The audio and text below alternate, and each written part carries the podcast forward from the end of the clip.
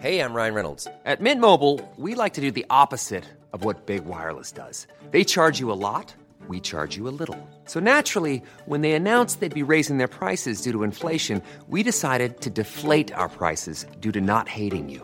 That's right. We're cutting the price of Mint Unlimited from $30 a month to just $15 a month. Give it a try at mintmobile.com slash switch. $45 upfront for three months plus taxes and fees. Promo rate for new customers for limited time. Unlimited more than 40 gigabytes per month. Slows. Full terms at mintmobile.com.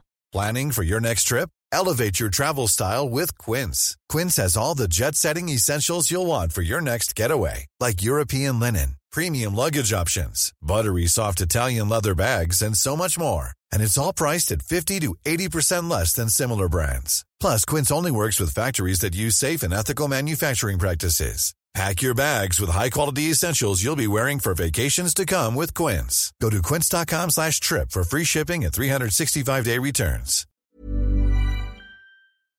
On your mobile, on your wavelength, Talk Radio and Talk TV.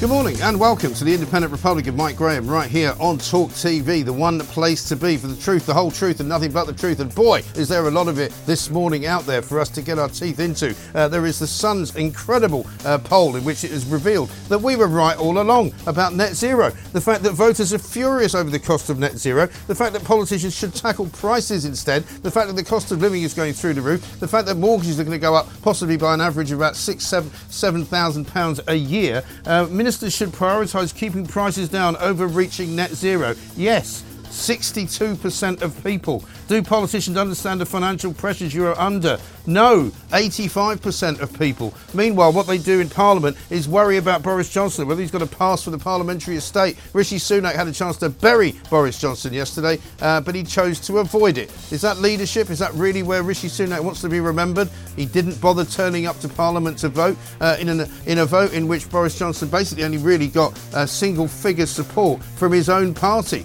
Six Tory members actually voted against the committee's findings. Uh, I don't really give a monkey's about this story anymore. I wish it would go away, but surely, to heaven's sake, uh, Parliament has got more important things to talk about than Boris Johnson, what trousers he's wearing, uh, and whether he's going to go in one direction or another. I'm sick to death of it. Let's talk instead as well uh, about all manner of other things to do with the cost of living, whether it's net zero inspired or not. We're going to be talking about schools this morning as well. We're going to be talking about why children are being allowed to identify as horses, dinosaurs, and the moon.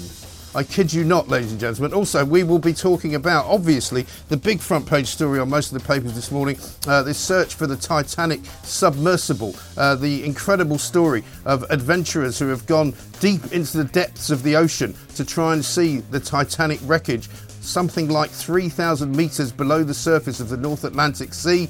Uh, they are now lost. Nobody knows where they are. We're going to try and find out what can be done about it, if anything. They've got less than a day's a supply of oxygen, we believe now, uh, and it's not looking particularly good for them. But it's a fascinating story. The adventurer's adventurer. Uh, they're all down there we are going to try and find out what can be done, if anything, uh, to save them. 0344 499 1000 is the number. We're going to be talking about Meghan Markle, who's now been accused of faking some of the interviews she did for that Spotify podcast, which has now been cancelled. Uh, we've got Liz Truss saying that she didn't like being compared to a. It wasn't very pleasant and it wasn't very funny. And meanwhile, of course, Sir Keir Starmer, once again on the wrong side of history, he says he wants to stop all exploration of North Sea oil and gas. He said it yesterday on this very show. Uh, he's being proved wrong as well. We're kicking things off this very morning uh, with the first guest up, of course. It is a Rafe Heydel-Mankoo, historian, broadcaster, and senior fellow at the New Culture Forum. We're going to talk to Kate Ferguson from The Sun as well. Laura Dodsworth is here. Uh, she's also going to be telling us all about what she makes of the COVID inquiry, which is underway today uh, in the company of George Osborne, the former Chancellor. Loads to do. We want to get your views as well because this is the only place that cares about what you think, and we will amplify your views and pass them on to the powers that be. 0344 499 1000 is the number. This is Talk TV. Let's get it on.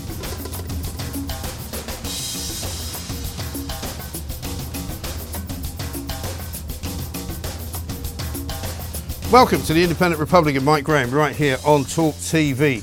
Just stop and listen uh, is the headline on the front page, uh, sorry, on the big spread inside the Sun. Exclusive poll reveals anger at the eco elites. I'll be talking about this later on and throughout the show, but I just want to make this point that this proves once again that Talk TV has been at the very forefront of public opinion. We have told the government at all times exactly what you guys think because we know what you think because we're part of your world. What we're not is part of the Westminster bubble. And so when we say that people don't care about net zero, they don't want to pay for, you know, a new carbon neutral economy. They don't want to be charged money in order for proper recycling to be done, for ecosystems to be beautifully worked out, and for clean air to be the thing that we care about the most. Well, it doesn't matter because it turns out that net zero is around about eighth priority for most people in this country.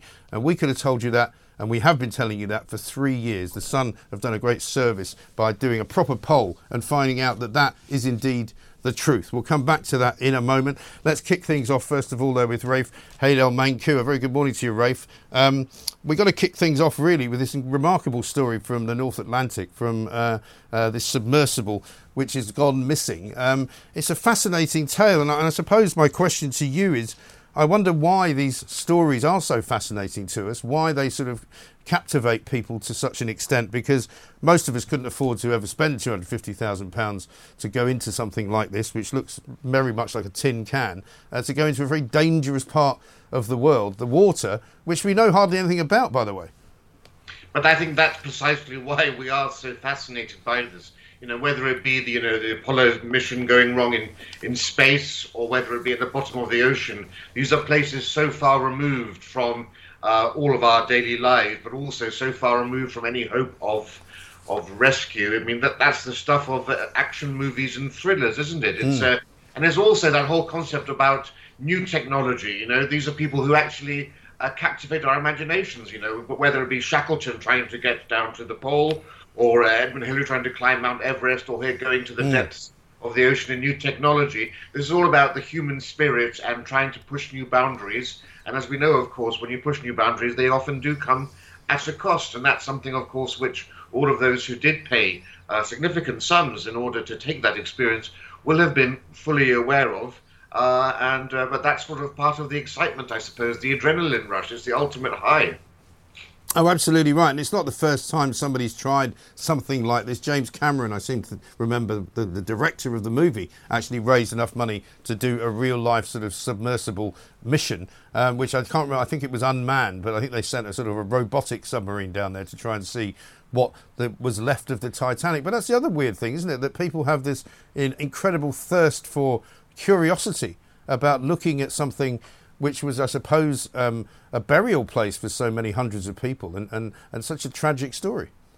Absolutely. I mean, I always tell people if you want to get close to the Titanic, just go off of Trafalgar Square to Pall Mall, where you have the Royal Automobile Club, and the swimming pool there was the was the inspiration for the swimming pool on the Titanic. Yes. And was a direct copy. It's a much safer way to actually uh, get an experience of, of what life was like on the Titanic. Yes. Um, but there is a thrill, you know. I mean, tragedy also, of course, comes into this, and there is a a great desire to sort of see these experiences where people have gone through through tragedy, and it's become part of, you know, it's, it's part of folklore, it's part of legend, it's it's part of, of the of the of Western culture now to go and see these sorts of places and do these sorts of sorts of trips. It's not, I wouldn't say necessarily it's macabre. It's just something that's inspiring. Yes. You know, much the same way people, I suppose, now go to. Um, ground zero at 9/11 mm. without necessarily the same the same sort of emotion that you would have had in the in the first you know in the first decade or two. Yes, I mean I suppose there might also be something of the um, the sort of diversion about it as well because at the moment uh, people are looking up from their breakfast tables and seeing bills arriving uh, through the door which are much rather bigger than they would rather they were and much bigger than they were uh, only a few months back. We hear mortgage rates have surged over the past month. There's now going to be a massive increase, particularly in people having to uh, remortgage their, their sort of fixed rate mortgages. They could be going up by as much as six to seven to eight thousand pounds a year. Um, I'm not one of those who thinks that people should get help for that. I'm not one of those that thinks the government should be bailing people out because, as much as it might be difficult for people, you know, these things are part of the free market, aren't they? Yeah, they're absolutely part of the free market. Although at the same time, you know, we have a situation in this country which, you know, our housing sector, in every aspect of our housing sector in this country, is broken and needs fixing. In terms of tenancies, for example, you know, if you go to the continent, if you're a tenant, you can get a lease for 10, 15, 20 years with no problem at all. Here, of course, people have these one-year one-year leases. Same thing with mortgage mortgages. If you go to America, very easy for someone to get a 10 or 20 year fixed rate mortgage. Mm. Here it's only it's only two years. We're not building enough houses as well. I actually would also like to see more, more social housing being built. I think one of Thatcher's great mistakes was not to. In, I'm more in favour of people buying their council houses, but that money should have gone into uh, building more social housing. Our entire housing—you've got land banking by developers. I mean, it's it's a it's a bit of a cowboy world, and it's it's so. It's a bit of it's a bit of a rigged uh, scenario, though, isn't it? Because I mean, I agree with you that they should have thought about it when Margaret Thatcher sold off those houses. But there's been an awful lot of time between Margaret Thatcher not being in charge and now, and there Oh, could have yeah. been It's- any it's- number any number of governments could have built more housing, more social housing as well. They didn't do it. Yeah, yeah, no, exactly. No, that that that was the start of the problem, but that, absolutely, and it's I think it's indefensible for you know for Rishi Sunak now to have abandoned housing targets altogether. You know, I mean that would at least have been one the one last plank of this alleged levelling up that was supposed to uh, appeal to the red wall and uh, give the. Uh, Give those old Labour voters some idea that the uh, Tories were actually in touch with their needs and understood the needs of the working classes. Yeah. Uh, but we've seen no, no evidence of that. But yeah, I think I think there actually needs to be a drastic overhaul of all aspects of our housing market sector, and I would like to see leases and mortgages being offered for great far longer periods than currently. Well, I'd also like to see a rather uh, a change in policy from when we learned yesterday from the Times newspaper that um, from now on there possibly will be a priority given to British people uh, to go to the top of the housing list uh, for social housing. Now, for me, I didn't realise that was going to be a news story, so I didn't realise they weren't at the top of it already, but apparently they're not. Oh yes, no, no, that's been the case for a long, long time now, going back to the the, the time of, of New Labour. You know, there was a point about 20 years ago. I remember ha- ha- having this discussion and being shouted down by people when I tried to suggest that the housing crisis was linked to immigration, and just to raise that 20 years ago uh, would have led to accusations of being a racist and a, and a scaremonger. uh, And all the rest of it, but of course, it's just simple mathematics. The more people come in, the more houses you need Yeah. to build. And the fact is, if you are a, if you are a single British person or you are a family of two or three, you would not take priority over a group of say five or six people who would come from Somalia, and that was an absolute outrage. You know, Which your is bonkers, isn't it? Generations, you've paid your taxes, or your family have, and yet you take second-tier status. And of course, you, you remember all those horrendous stories we saw about people coming over here and getting lovely semi-detached houses in Ealing Mm. or West London and so forth. Yeah, because they had a family of seven, and the council said, well, we couldn't put, possibly put them in a place that was a bit too small for them. Oh, really? Well, that's nice. You know, I started to realise that things were going wrong uh, in this country when people who were trying to buy houses or rent houses in particular parts of London, especially, weren't able to afford to do it. But the council were quite happy uh, to put people in houses that they had somehow commandeered and were paying rents through the nose for uh, to private landlords. Yeah, I mean, we absolutely need to understand if we don't reduce immigration, which of course now is at an all-time high, as I've said countless times on the sh- on this show, Mike, we've had more immigration in in two decades than in the past two thousand years combined. How on earth can you expect this country to actually solve its housing crisis? Uh, when you have such vast numbers of people coming into this country, there's a desperate need for the for the people of Britain to actually be given a foot on a foot on the property market ladder, and also, of course, I, when we live in London, all of the properties being I'm here at Battersea Power Station, everything built in London now is built for young professionals. These are one, two bedroom apartment buildings. Yeah. Uh, there's no quality family housing, and so you have this complete removal of traditional British people from, from, from modern cities now, exported out to the suburbs. Exactly right. Stay with us, Rafe, if you would. We've got plenty more to talk to you about. I'll end this section with this from Helen in Devon. Ray, the cost of living. My car insurance premium has gone up 76%. I've got 13 years no claims and no points on my licence. I'm spitting blood. They are profiteering, but the broker says the next best quote he got was a 300% increase. Well, this is the problem. I want to hear from you today on this because I think consumers are getting absolutely and utterly rinsed by companies. They're getting rinsed by water companies. They're getting rinsed by the government. They're getting rinsed by car insurance premiums. They're getting rinsed by the banks on mortgages. Just getting rinsed, period. And we're supposed to keep paying. Well, I'm not paying any more, certainly not for net zero, and neither are you. This is Talk TV. Online, on DAB, Plus, Talk Radio, and Talk TV.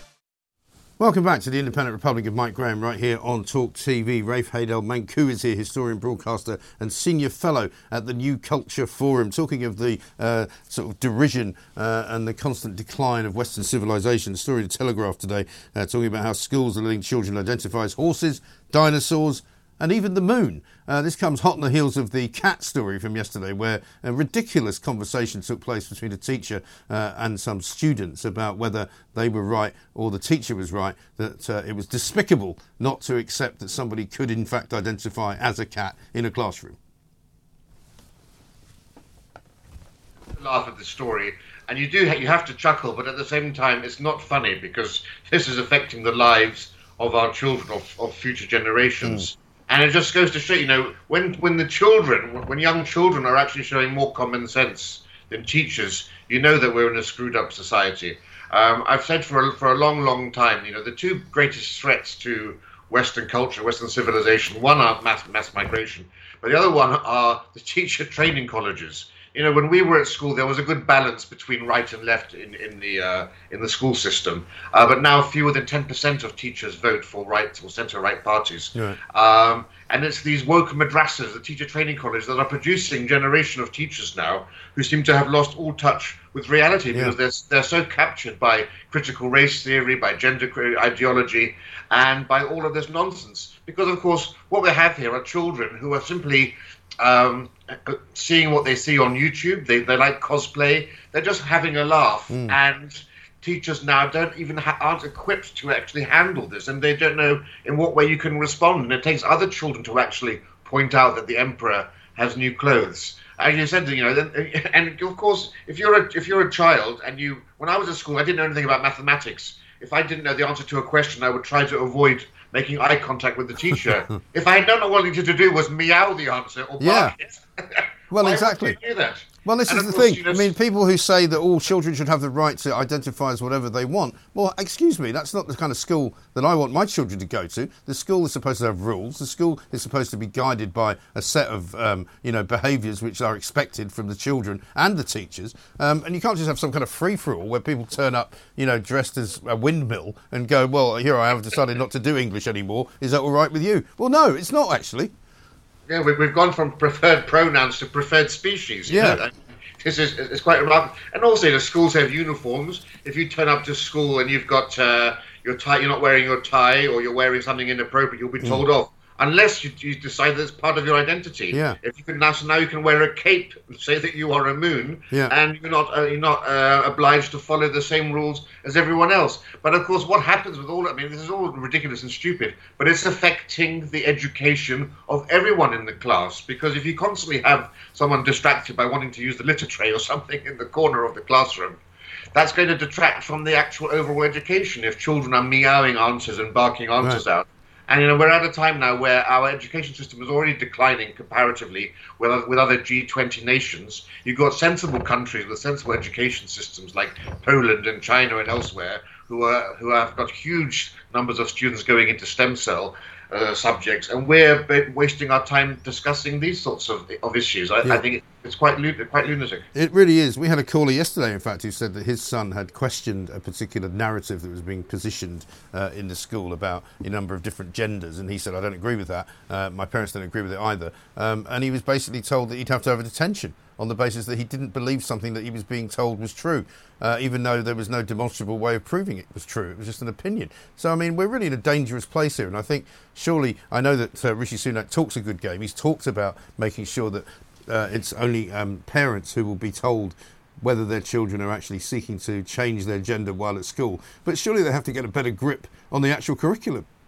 Oh yeah, I mean, look, there's nothing more important, as I said before, than the education of our children, and we and there's no surprise that we now have the most left-leaning generation in history uh, in terms of those people who are un- under 20. We've never experienced that before. And what we're also seeing is that people aren't now becoming more right wing as they grow older because they're not getting onto the property market or anything else. And it's because of the education that they're receiving. So, of course, support for abolishing the monarchy is highest amongst the young of today. I mean, uh, on every indice you look at, we've got a generation coming up who have no connection to the history and the heritage and the common sense of, of, of, previous generations, and that's going to be a huge. That should be a huge wake-up call to the Tory Party, who should will be facing annihilation because their voters are, are elderly and are, are, you know going off the edge of a cliff and this new insurgents are all voting Green, SNP, yeah. and, and, and, Labour. So it's in the Tories' best interest to get a hold of the curriculum, and yet we're seeing nothing done about it, let alone the teaching of history, which, of course, is not compulsory beyond the first couple of years no. in secondary school. No, in fact, they quite often encourage children to, to, to just give history up and take on some other subject. But, you know, maybe they'll learn from the Sun poll this morning that actually not everything you hear uh, in this sort of um, the hallowed halls of the liberal left is actually what the people of this country want. You know, people don't want net zero. We've been told for years, uh, oh, but all the polls show that people really want us to look after the planet. Well, they do until you ask them for money in order to do so. And then everybody quite rightly goes, actually, uh, I'd rather not give you any more tax. Thanks very much. Yes, so we, now know 62% of the great British public believe that it's far more important, quite obviously, to get control of our economic situation at the moment and get these prices down than it is to mindlessly just throw bucket load after bucket load of money on pursuing this arbitrary date of, of 2050. You know, look, we have to admit most people in this country do believe actually in some form of net zero, but this random choice that Theresa May just fell upon in 2019, saying, "Oh well, 2050 will be the target date," knowing full well she wouldn't be prime minister a decade or two down the line when all of the uh, consequences of that rash decision would come home to roost. Look, we've got the economy stagnating. Wages haven't increased for 20 years. That's the longest period since the Napoleonic Wars 200 years ago. We've got a cost of living crisis with, you know, inflation at rates not since, since the 1970s. Our quality of life is deteriorating. And this is the time they want us to take out loans to get new boilers for £10,000, to get new green cars for £50,000, to penalise us every time we go into uh, into ULEZ. You know, I've just spoken about Poland and China. Poland is going to surpass the UK's GDP by 2030. That's just in seven years, according to predictions. China's going ahead with this economic development without paying heed to net zero. All of our competitors are going to be advancing over us mm. because we're foolishly tying ourselves to this to this uh, impossible dream. Yeah, and it is an impossible dream, and it's a dream that nobody wants. More like a nightmare. Rafe, very good to talk to you. Thank you very much indeed. Rafe Heydel-Mankoo, historian, broadcaster, senior fellow at the New Culture Forum. Coming up, uh, we're going to talk some more about net zero and why the Sun poll is actually proving what we said and what we've been saying for several years here at Talk TV uh, to be correct. The people simply do not want it, and clueless MPs have no idea of the pain that policies like net zero are actually causing to ordinary British families. We'll also ask Kate about uh, whether the Tory party now, Rishi Sunak uh, didn't even have the cojones to turn up in Parliament yesterday when he could have killed off Boris Johnson once and for all. Uh, instead, Boris Johnson's now in the front of the Times saying he wants a bit of a truce. He wants to wait a while before he comes back now because he literally had no support uh, in that vote yesterday. This is Talk TV. Nationwide, by your side, Talk Radio and Talk TV. On the app, on your smart speaker, Talk Radio and Talk TV.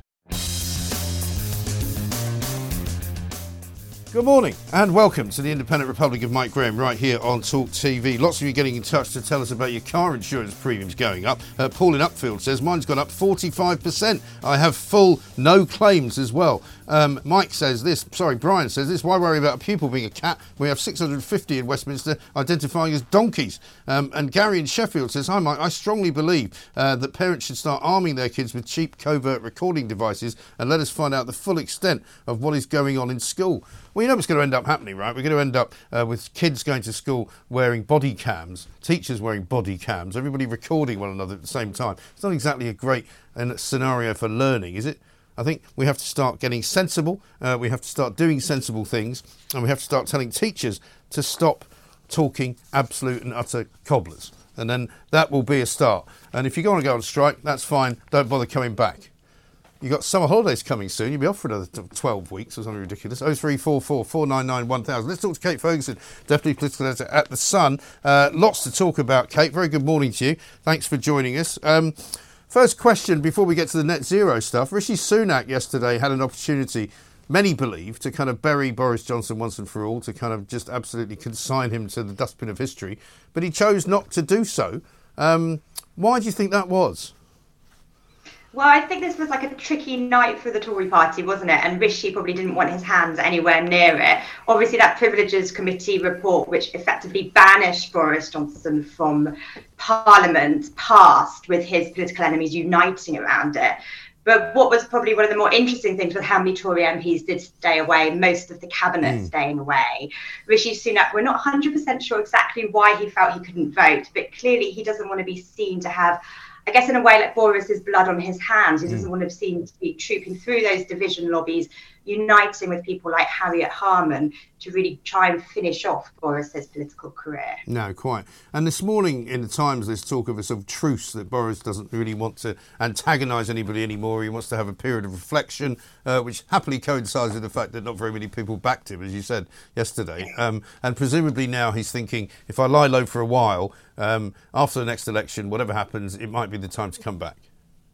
Yeah, I mean, with Boris, everyone's already talking about will he have this kind of sensational political comeback? Well, the point is that that's not at all on the table now, is it? He's only just quit. So he's got this new column with the Daily Mail. He's out there earning money doing his books. And I think we will see him lying low. This kind of truth, it started to emerge quite quickly last weekend, actually, after his resignation and blistering attack on Rishi and the Privileges Committee. He sort of, within days, had sort of calmed down, told his supporters in Parliament, look, don't force a division on the Privileges Committee report, don't bother voting for me. You can see he's sort of going to ground a little bit, biding his time, writing about other things. What happens after the next election, of course, is a whole new political ballgame. Mm. Meanwhile, for Rishi Sunak, he's got the headache of four by elections coming up, um, some of them next month. So um, it can't be a brilliant time to be Prime Minister. Oh, awful. I mean, each time Rishi tries to get on the front foot, reset, get on with it, show he's broken from the past, he's kind of hit by a new storm that mm. batters him. These four by elections are all potential landmines. You know, everyone thinks that Labour's going to get Uxbridge, but it could be, could be that the Tories lose all four and no Prime Minister that that would harm any prime minister. It's sort of factored in that it's going to be bad, but that really will damage Rishi just in the run up to summer. Right. And what happens over summer in Parliament?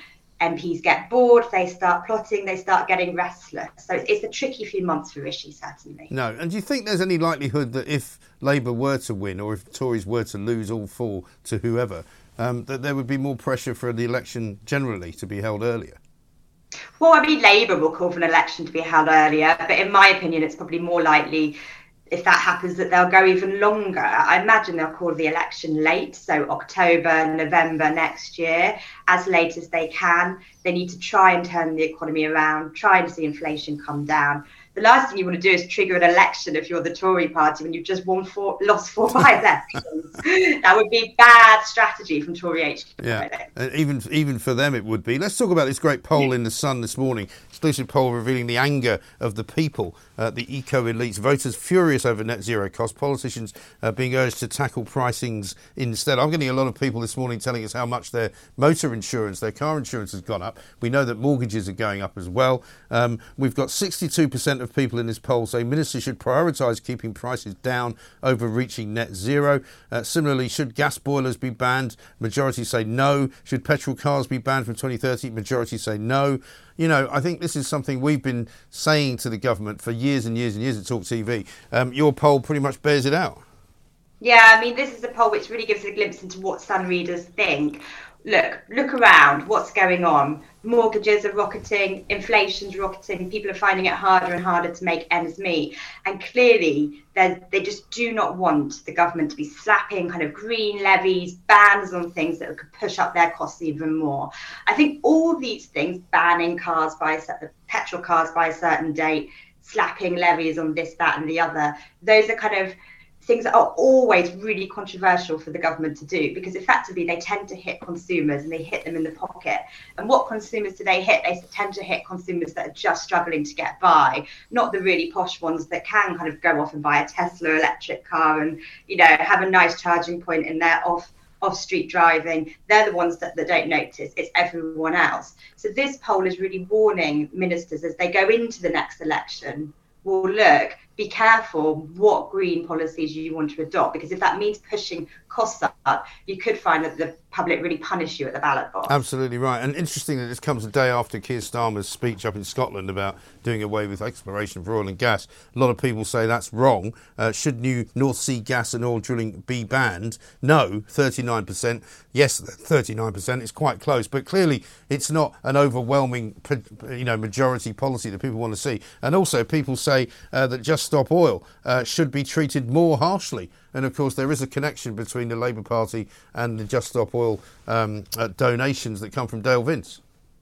Yeah, exactly. So Labour Party partly donate, uh, partly bankrolled by Dale Vince, so are Just Stop Oil. Look, Just Stop Oil are, I think, their own worst enemies. They infuriate the public. You just have to get stuck behind one of their slow march mm. protests. I was reading today and I thought it was interesting that those school pupils were actually challenging those protesters yeah.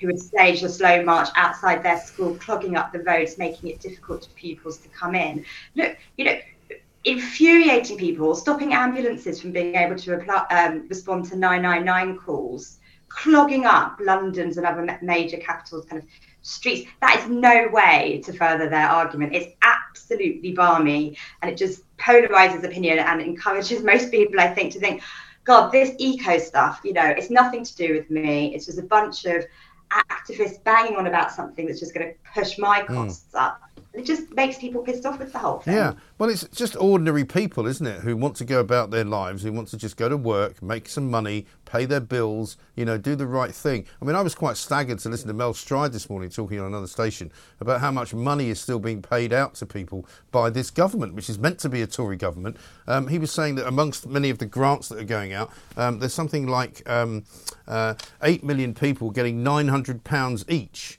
because of their vulnerabilities and all the rest of it. But it's a massive amount of money that's being paid and subsidised by government to people because of the costs of net zero to a large extent.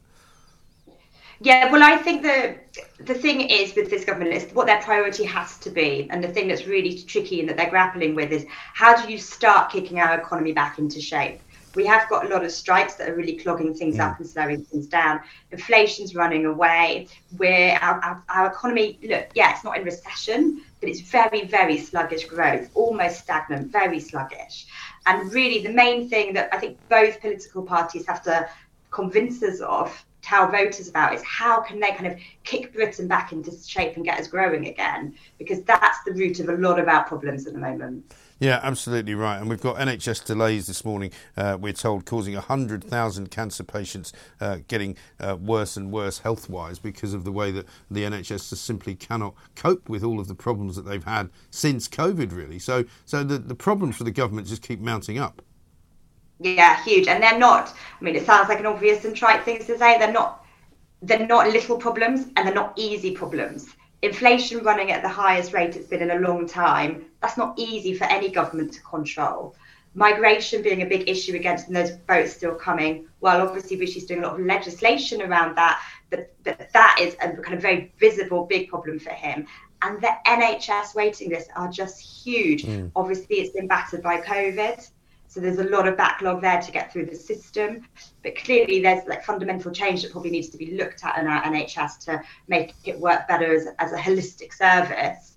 And that's really struggling and on its knees. These are big, big problems, any one of which could lose you an election mm. if, if, if, the, if the public think that you're not getting on top of yeah. it and they've got about 10 like that. So uh, it's not looking great. Kate, thanks very much indeed. Kate Ferguson from The Sun, Deputy Political Editor there, uh, on the great poll that's been done this morning in the paper, uh, which shows, as I said, that we have been right all along here at Talk TV, saying that the people of this country do not want net zero. You don't want to pay for it. You don't want to be uh, have it forced on you. You don't want to get rid of your gas boiler. You don't want to pay ULEZ charges. You don't think Just Stop Oil should be allowed to parade around willy nilly whenever they feel like it. And quite frankly, you don't want to pay any extra money for exploration into whether or not hydrogen is going to be a good source of energy in the future. 0344 499 1000. Some breaking news. Police apparently have raided the headquarters of the Paris 2024 Olympic Organising Committee with the reason for the search unknown at the moment, but apparently they're cooperating fully. Uh, raided by police a year ahead of the much anticipated Games, French authorities searched the office in a probe into suspected corruption. Corruption at the Olympics? Well, I never. I'm shocked, I tell you. Shocked. This is Talk TV. Veggie talk. Plain talk. Unrivaled talk. Mike Graham. The only radio show you can count on for a proper serving of good old fashioned common sense. In search of the perfect debate. The Independent Republic of Mike Graham. On your mobile, on your wavelength. Talk Radio and Talk TV. Graham, right here on Talk TV. There's also a lot going on today, and we've got plenty of time to do it. And we're here, of course, until uh, one o'clock. We're still covering you uh, with all of the big stories that you need to know about. To wit, uh, the Sun poll today, which shows that net zero is definitely not something that the great populace of this country actually wants. It does not want the government to start charging people uh, for having gas boilers taken out of their homes and replaced by heat pumps. What it does not want is for drivers to be charged for ULEZ charges because they're driving around a car which does not comply with the clean air scenario. What they also don't want is an end to diesel and petrol cars. What they also don't want uh, is to be lectured by uh, these politicians on why we need to save the planet. Quite simply, uh, people want to be able to afford the standard of living they used to be able to afford, and they don't wish to pay through the nose for this ridiculous dream of net zero. Uh, we've been proved right all along, I'm afraid. Clueless MPs, says the Sun, have no idea of the pain policies like net zero inflict on ordinary British families. And if one parliamentarian, if one national um, organisation actually politically decided that net zero was a mistake, it's not going to be the Labour Party. It's not going to be the Tory Party. There's only one party at the moment uh, that says net zero uh, is in fact a complete and utter joke, and that is the Reform Party.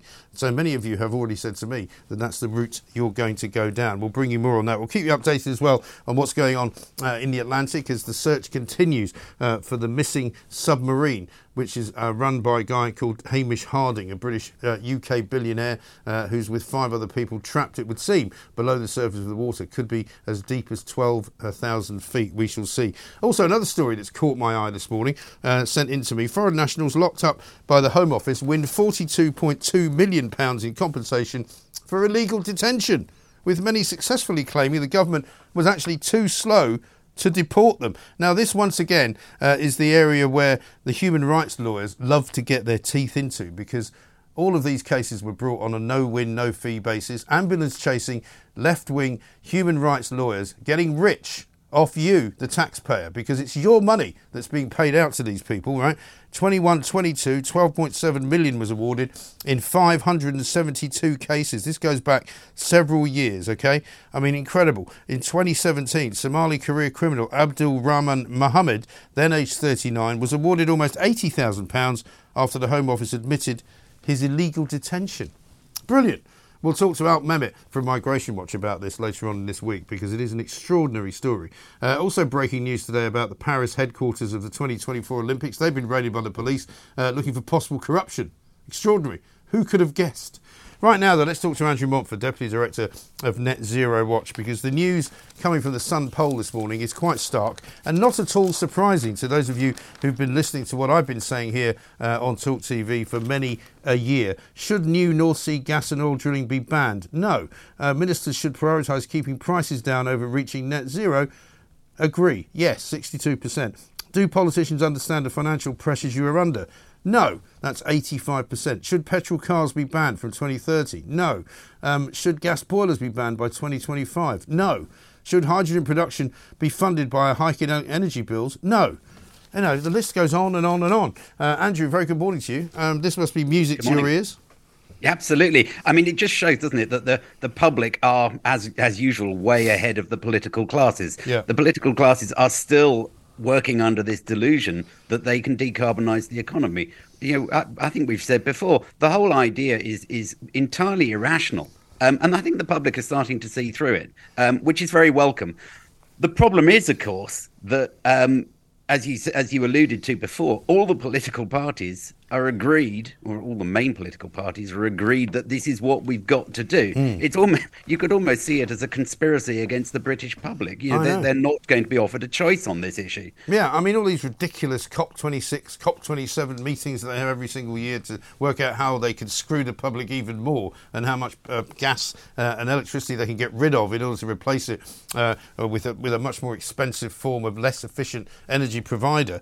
It seems extraordinary to me. Um, that they're marching down this road because again whenever I and you and I've talked many times Andrew about this whenever you ask anyone to define what net zero is apart from a very glib sort of oh well it means that you you know take account of the carbon that you're using and you try to reduce that and get it down to zero there is no real actual answer to net zero and what it is they have no plan, do they? I mean, if, if you look at um, um, uh, Keir Starmer's uh, statements um, during the week that he's going to just you know do some more onshore wind and it's all going to give us energy security and cheap bills. I mean, it just demonstrates how facile, how how how you know stupid th- these ideas are. They don't have a plan for delivering it. Mm. They're just sort of trying to signal um, that they are, you know, they are part of the religion. That's it, really. I yeah. mean, they have no idea how they're going to get there. They have no idea what they're going to do when the wind isn't blowing, um, and so they just wave their hands and say, "Yes, we'll do it. We'll make a target for 2030, and and all will be well." And you know, we need desperately to have politicians who with serious policies and it has to be said you know the conservatives don't have serious policies uh, Labour don't have serious policies, the Liberal Democrats don't have serious policies, and of course the Greens definitely don't have serious policies. Um, and you know, as, as, we're heading in, you know, we head into winter in the next few months, and prices shoot up again. Mm. You know, it's going to get very serious. I mean, I think a lot of businesses scraped through last winter um, um, by the skin of their teeth. Um, next winter is, is is quite scary because the government can't throw money at people the way they did last year.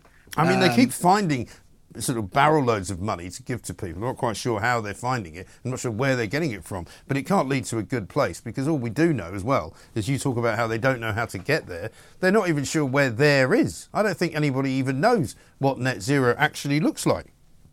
No, I mean, it is it is certainly quite vague. I mean, you know, they say we're going to decarbonize the electricity system, and they don't know how to do that, and we're going to we're going to insulate all the houses, and they don't, you know, they they they, they draw a veil over the costs because they don't, you know, they don't know how they're going to get the money to do that either, um, and on and on it goes, and you know.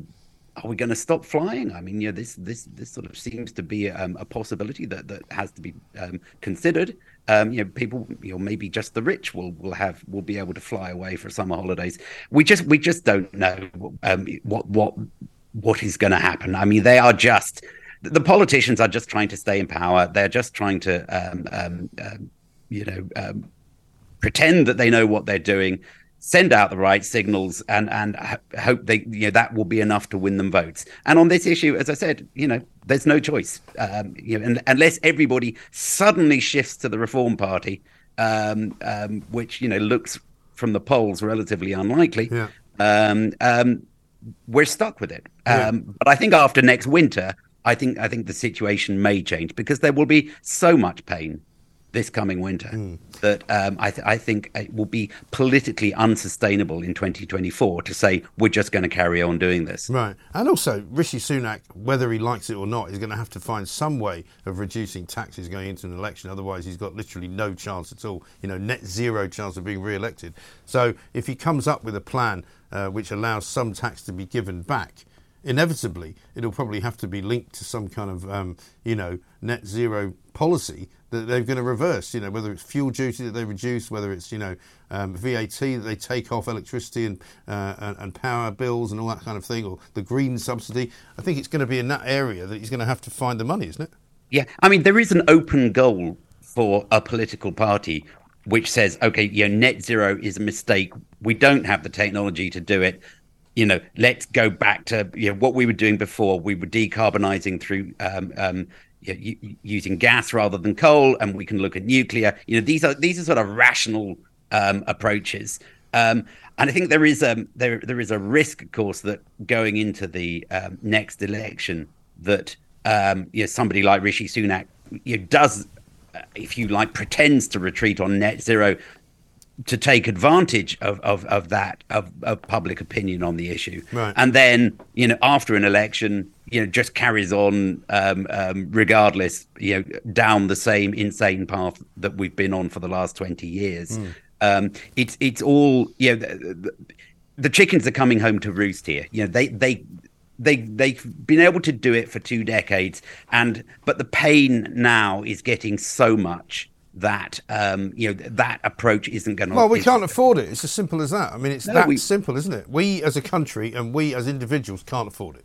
No, I mean, yeah, we are talking costs in trillions. I mean, b- trillions. I mean, it's a huge number. People don't really realize what a trillion is. But you know, if you're talking hundreds of thousands of pounds per household, household, that's what they're talking about spending. Yeah. Well, that. You know that's what the true cost will be. I mean, they pretend it's much less. It was quite interesting this week. The um, the, the, the prominent energy economist Dieter Helm said that yeah, the idea that we can do net zero on the cheap is just it's it's nonsense. He said Well- it's ridiculous. But that is what the official government policy is. Yes. that, that we're, we're going to do well, it, have you and it's seen going to uh, be cheap. have you seen the latest sort of joke scenario, which is that big multinational companies are now coming to Britain and the government saying, "Oh, can we have some subsidies, please, to decarbonise our uh, factories?" Tata Steel is the latest one. Um, they're basically saying they would not. They want billions of pounds from governments to transition to greener operations. Uh, UK ministers have already apparently reportedly offered 300 million uh, to them to decarbonise their plant uh, in Swansea. And basically, they're looking for some more money to help them decarbonise Jaguar Land Rover. You know, it's a racket, isn't it? Everybody, but everybody, is going to need subsidies in in an I'd, in I'd a, quite um, like a subsidy. in a net zero economy. Yeah, where can I get a subsidy, please? I'd like one. Yeah, absolutely. If, if, you're big business, you will just go to the government and you will say, "Give me subsidy, otherwise I'm going to close down, or I'm not going to Yeah. come here in the first place, or whatever." And yeah, that's just that is part of net zero. I mean, one of the things we've talked about at Net Zero Watch is is to say if we replaced all our gas fired power stations with new ones, Hmm. it would, would reduce emissions by 25%, and, and it would reduce market prices for electricity by 25%. But nobody's going to do that without a load of subsidies. You know, nobody's going to build a gas-fired power station in the UK now. I mean, it, it's it's just madness. You No. don't get to run very often. I mean, what a waste of money. Yeah. So you know, nothing will happen in the future without subsidies. It's ridiculous, absolutely ridiculous, unaffordable nonsense, claptrap, you might say. Andrew Montford, great to talk to you, Deputy Director of Net Zero Watch. Thank you very much indeed. Coming next, Laura Dodsworth is here. We've got to talk COVID, the COVID inquiry, of course, plus more from that madness of the school classroom. This is Talk TV. Online, on DAB, Plus, Talk Radio, and Talk TV. Welcome back to the Independent Republic of Mike Graham, right here on Talk TV. It's 20 past 11. Um, it's a bit murky out there. It was raining this morning, although I have to say uh, I was quite pleased. No doubt there will still be a hosepipe ban in Kent and Sussex, though. Uh, so stand by your beds and don't have any showers and don't water anything, for heaven's sake. Laura Dodsworth is here. Uh, very warm welcome to you. Nice to see you. Good we morning. missed you last week. I'm sorry about that. Um, but there were events that overtook matters, and so we couldn't see you. But I um, don't like the way news gets in the way of a half hour. I know it's a news show, Mike. Yes, I know. And occasionally it does get interrupted by news. Like we've got some breaking news here, for Right. example. Andrew Tate has been charged with. Hey, I'm Ryan Reynolds. Recently, I asked Mint Mobile's legal team if big wireless companies are allowed to raise prices due to inflation. They said yes. And then when I asked if raising prices technically violates those onerous two year contracts, they said, What the f are you talking about, you insane Hollywood ass? F- So to recap, we're cutting the price of Mint Unlimited from $30 a month to just $15 a month. Give it a try at mintmobile.com slash switch. $45 upfront for three months plus taxes and fees. Promo rate for new customers for limited time. Unlimited more than 40 gigabytes per month. Slows. Full terms at mintmobile.com. The rape, human trafficking, and forming organised crime groups to sexually exploit women. Um, this is a breaking story. I'm assuming this is in Romania that he's been charged. Uh, more information coming through. Romanian prosecutors have sent the controversial influencer and his brother Tristan, plus two other suspects, to trial on these charges of human trafficking, rape, and forming um, a criminal organisation to sexually exploit women. So they have been held for a very long time without being charged under house arrest and under various other forms of, uh, of conditions. So we'll bring you up to date with all of that as it happens. Uh, they have, of course, denied all the charges. Um, um, and that's and that's where we are. So, I mean, the one thing about Andrew Tate is that he continues to um, make the news. He continues to kind of be a subject of, of much conversation, and this will this will make it even more so. Yeah, I mean, these are charges. Let's wait to see what comes out and if he's convicted. Now, there's something that I read in um, an investigative piece about him. I can't guarantee it's true, but Mm. this is what I read that there's a house with women living in it who work on his webcam channel. Yeah. And they were all they all had a tattoo of his name. Now, when I heard that, I thought, well, that's very interesting because that does imply a level, if it's true, of some kind of psychological manipulation or coercion, which would go along with sort of the boyfriend, lover boy method he's been accused of for Mm. luring women into webcam work. Yes. So let's see. Well, or they might just like him.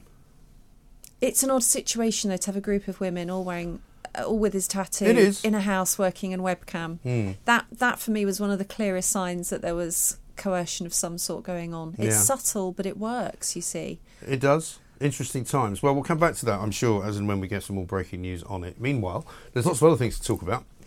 We missed you last week on the COVID inquiry, which is underway currently today with George Osborne, I think, uh, giving evidence. Yesterday was David Cameron. Um, it doesn't seem to be getting anywhere. I know that I'm an impatient kind of individual, and it's only been going for a week, but I haven't really learned anything. Have you? No, and you know what? I've really tried to be optimistic, or at least to to withhold judgment, because we shouldn't prejudge the outcome of the inquiry. But you know, it's going to take years. Mm. One thing I thought was really disappointing is they're not going to look at the impact of school closures until 2025. Are you kidding me? Mm. I mean, the impact on children education is one of the most devastating results of the lockdown. Yeah. The other thing is the inquiry has a COVID policy. And um, this COVID policy invites regular visitors to have weekly lateral flow tests. Anyone that's coming for a day to take a lateral flow test before they go. Mm. It encourages or invites people to wear face masks. And the rooms are going to be sanitised and they're using a disinfectant defogger. I mean, this is a really This is a- overboard it, they? COVID safety They love it. pantomime. They love it. And the thing is, though, I looked at some of the other inquiries that are going on. The um, Post Office Horizon inquiry doesn't have a COVID policy. Yeah. I don't think the other inquiries are asking for these things, just the COVID one, which does give you the feeling that it's all about safety pantomime. Yeah. And of course it is, because there's a Cochrane review now that shows that masks don't really Mm. work very well. And also, if the people going are fully vaccinated, why are they worried still about lateral flow tests? Mm. The whole thing feels rigged Well, I also to assume a there's people whitewash. there's people walking around with COVID all the time now, right? Which doesn't Mm. appear to be uh, a concern for anyone. So why is it a concern for them? And the questions from Lady Hallett to Boris Johnson, those first 150 questions, weren't very encouraging. There's a question asking why um, the UK, you know, did the UK compare with Taiwan, Singapore, and New Zealand? Well, why isn't it asking if we compared with Sweden, that Yeah. has one of the lowest rates of excess mortality in the world and didn't lock down? Yeah. It feels like it's it's got a baked in bias. Mm. So I, I have to say that I don't although I don't want to prejudge the outcome, I think we shouldn't expect the inquiry to be any sort of white knight. I think it's likely it's going to end up after huge cost to us, the taxpayer, and after many years to come up with the utterly woefully incorrect conclusion that we should have locked down harder and earlier. Yes, and uh, everybody did what the best they could, and they were all trying their hardest, and there was absolutely no reason to criticise anyone, apart from Boris Johnson, obviously, who's the criminal uh, element in everything now. And Brexit and austerity and racism. Yeah, it's exactly. amazing how many um, how many daggers have been thrown at targets you you wouldn't have expected Yeah. but should have done. Yeah, I'd like to see some of these barristers offering to work for nothing, and then see how keen they are to appear at these inquiries. you Darling, do you If know any really- barristers? I do actually. I do know quite a few. they barristers. don't work for nothing. Yeah, but they could in some cases, and many of them do do pro bono work. But if you're that keen on doing something which is supposedly good for the nation, why would you want to charge money for it? Hmm? Well, everybody has to earn an honest Oh crust. yeah, yeah. They're right? like these guys that are always going on strike. Don't get enough money. But on another COVID theme, can I just segue into something else? So we've seen the videos of the, in the latest episode of the Partygate scandal, Oh, the, yeah. the jingle and minglers. Yeah. And I feel that Piers people Morgan's are. son put it best. He said, "Surely it's punishment enough to have had to have attended that." What an awful looking gathering, because it really is. It's possibly the worst looking I, party I have ever seen. I don't know, Mike. seen. December 2020, when socialising in, was indoors was banned, you may well have been grateful for that little shindig. The thing is, you know, uh, it, it is true that the rules were constantly shifting, so there was a little bit of confusion. Mm. But let's just rewind back to Boris Johnson's speech to the nation on the 23rd of March. He said we must go at home, and the police would have powers to Mm. enforce it. You know, nobody was under any illusion that parties were okay. You know, my son didn't have a 16th birthday party. There was just those of us in the house who were there. People's funerals were Mm. miserly and rubbish affairs. Fathers didn't attend births. Christmas was cancelled that year. I don't think there was really any confusion. They knew that they were bending the rules. The real issue is why were they bending the rules? And they were bending the rules because they didn't feel like they were in mortal Because danger the rules didn't matter. they didn't feel like their lives were at risk. In fact, you might you might as well say they'd done a reasonable job of assessing the risk Yeah. for themselves. And I think that's that's one of the important points to remember. Now, So naturally, people are angry because it's it's very hypocritical to see people partying when the rest of us had cancelled Christmases. But I don't think we should really give in, actually, to that desire for retribution. You know, we're still talking about Partygate and not lockdown. That's one thing. But the other thing is, do you know how many fines there have been? How many COVID fines This for is a very good socialising and travel? Yeah. 120,000. Right. And they haven't been rescinded, right? No, they have not. And do you know what I would rather see? I would rather see a pardon for Mm. every fine Absolutely. so far because people were just doing normal things. You know, most of those fines were for things like socialising, okay? Yeah. So people were fined for sitting on benches or Well, we can all remember having a was- cup of tea with Yeah. a neighbour. There was a homeless person who was fined for not Do you being remember? at Do you remember the footage of the, the, the student uh, sort of home in uh, Newcastle with the police knocking on the door asking Yeah. for everyone to come outside because they wanted to know how many people were in there? Mm. You're kind of going, well, what difference does it make? Seven, eight, nine? What's the problem? You know, but they were very, very hard line on it. Two students were fined £10,000 each for Hmm. organising a snowball fight in January 2021 in Leeds. Now, if you're angry about people getting tipsy at a party, why aren't you angry Mm. that students had life destroying fines Yeah. for throwing a snowball? So, actually, I would. It's not like I don't want to see the people at the party get their just desserts, of course, but I would rather that we turn our attention to 120,000 people that suffered over. Over rules that just weren't Mm. proportionate and they weren't humane, and you know And what it does- shows. It shows the rules are, are too hard to Right. follow because they're not humane. Right. They're not sensible, is my problem. Mm. It's not really whether they're humane, they just don't make any sense. Does getting their just desserts include them losing their jobs, though, or them not going to get whatever it is, the honour that they. Because a couple of them are on Boris Johnson's honours list, it would seem. Well, I don't. I, I mean, I'm afraid you're talking to the ultimate cynic today. I'm not really sure what the honours list means anymore. Mm. I think it's. Um, it, it should be something that we're all proud of and think means something. I don't think it but means quite, much. But quite often it doesn't mean much anymore. I've got Mm. three words for you. So Jimmy Savile, you know, David Cameron's hairdresser was given an honour. Sir Tony Blair. Ugh. that's the worst one out of the lot. No, that's not The unfair. last, no, the worst Um, one is Lord Ross Kempsell, who used to work here, who's who's about, you know, I think 27, 28, something like that. He's But now in all- against the House of Lords. In all seriousness, no, I don't think people should lose their jobs unless that is commensurate with the position they were in at the time. I mean, I really do think that we need a pardon for everybody that had a fine. You know, there are still cases Mm. All, in the courts I mean, the courts right reason I now. ask you that question is because they're all quite high up inside various bits of the Tory party, you know, campaigning for one person or another, and they're clearly sort of in with the with the furniture, if, if you can be Mm. such a thing in a political party. But we're going down the wrong tracks. That's not the point. Mm. The point is that we need to get our heads around a fact, the fact that they knew the risk was low enough that it was okay to be at a party. Therefore, cancelling Christmas for the nation Yeah. was the wrong thing to do. While having a party. This is what needs to come out at the inquiry and in the media. Stop banging on about publishing, punishing people. Pardon the people that were given unfair fines and be honest about the risk. We knew what the risks of COVID were Mm. before we locked down. You know, there's a World Health Organization report in mid February 2020 that acknowledged the risk was highly stratified. We should have been honest about the risks, Yeah. prepared people accordingly, uh, you know, in relation to their own demographic and clinical risk, and we should never have locked down. No, I think that's probably something that an awful lot of people will now agree with, even though they wouldn't have agreed with you if you'd said it in February 2020. Mm. Um, let's talk about cats. Meow. Yeah, I was going to let you do that. I didn't want to meow at I you. mean, it's been this, done before. This video that I think, well, it's an audio, isn't it? I think everybody must have listened to it Yeah. by now. And if you haven't listened to it, please, please, please go on social media and It's listen. on our it's on our Talk TV Twitter if you wish to find it. Great, of course it is. Because what we hear is a teacher severely reprimanding 13 year old girls Mm. for saying that if you identify as a cat, you're mentally unwell Mhm. and that there are two genders. I mean, they mean sexes, but we know what they mean. They're 13. Yeah. The teacher goes on to basically insult them in various ways. She says they're homophobic. Yeah. She says they're despicable. It concludes with her saying she's going to report them to Miss Willis, who I Mm. guess is the head, and that they need an Miss Willis educational being gender specific. Miss Willis is that? Ms. Willis, uh, Mux Willis. Uh, no, she says Miss Willis. Yeah. Uh, and that they need to be referred Ironic. for an educational conversation, which does sound awfully like a re-education That camp does or sound a Room bit 101. like uh, Maoist, doesn't it? But you know, at one point she says there is three biological sexes, thereby making three terrible mistakes. Mm. One grammatical, there are. Mm. Uh, there are two biological sexes, so her second mistake is biological, and the third is pedagogical. Mm. She's basically shutting them down. She's saying that they can't question that she's going to give them an opinion. She doesn't back it up with any rational framework or with any science. She just tells them what they have to believe, and if they don't believe it, they've either got to shut up or go Mm. for re-education. Yeah. And I think that's what's been so disturbing for people hearing it. It's a little totalitarian of a teacher, isn't it? Very.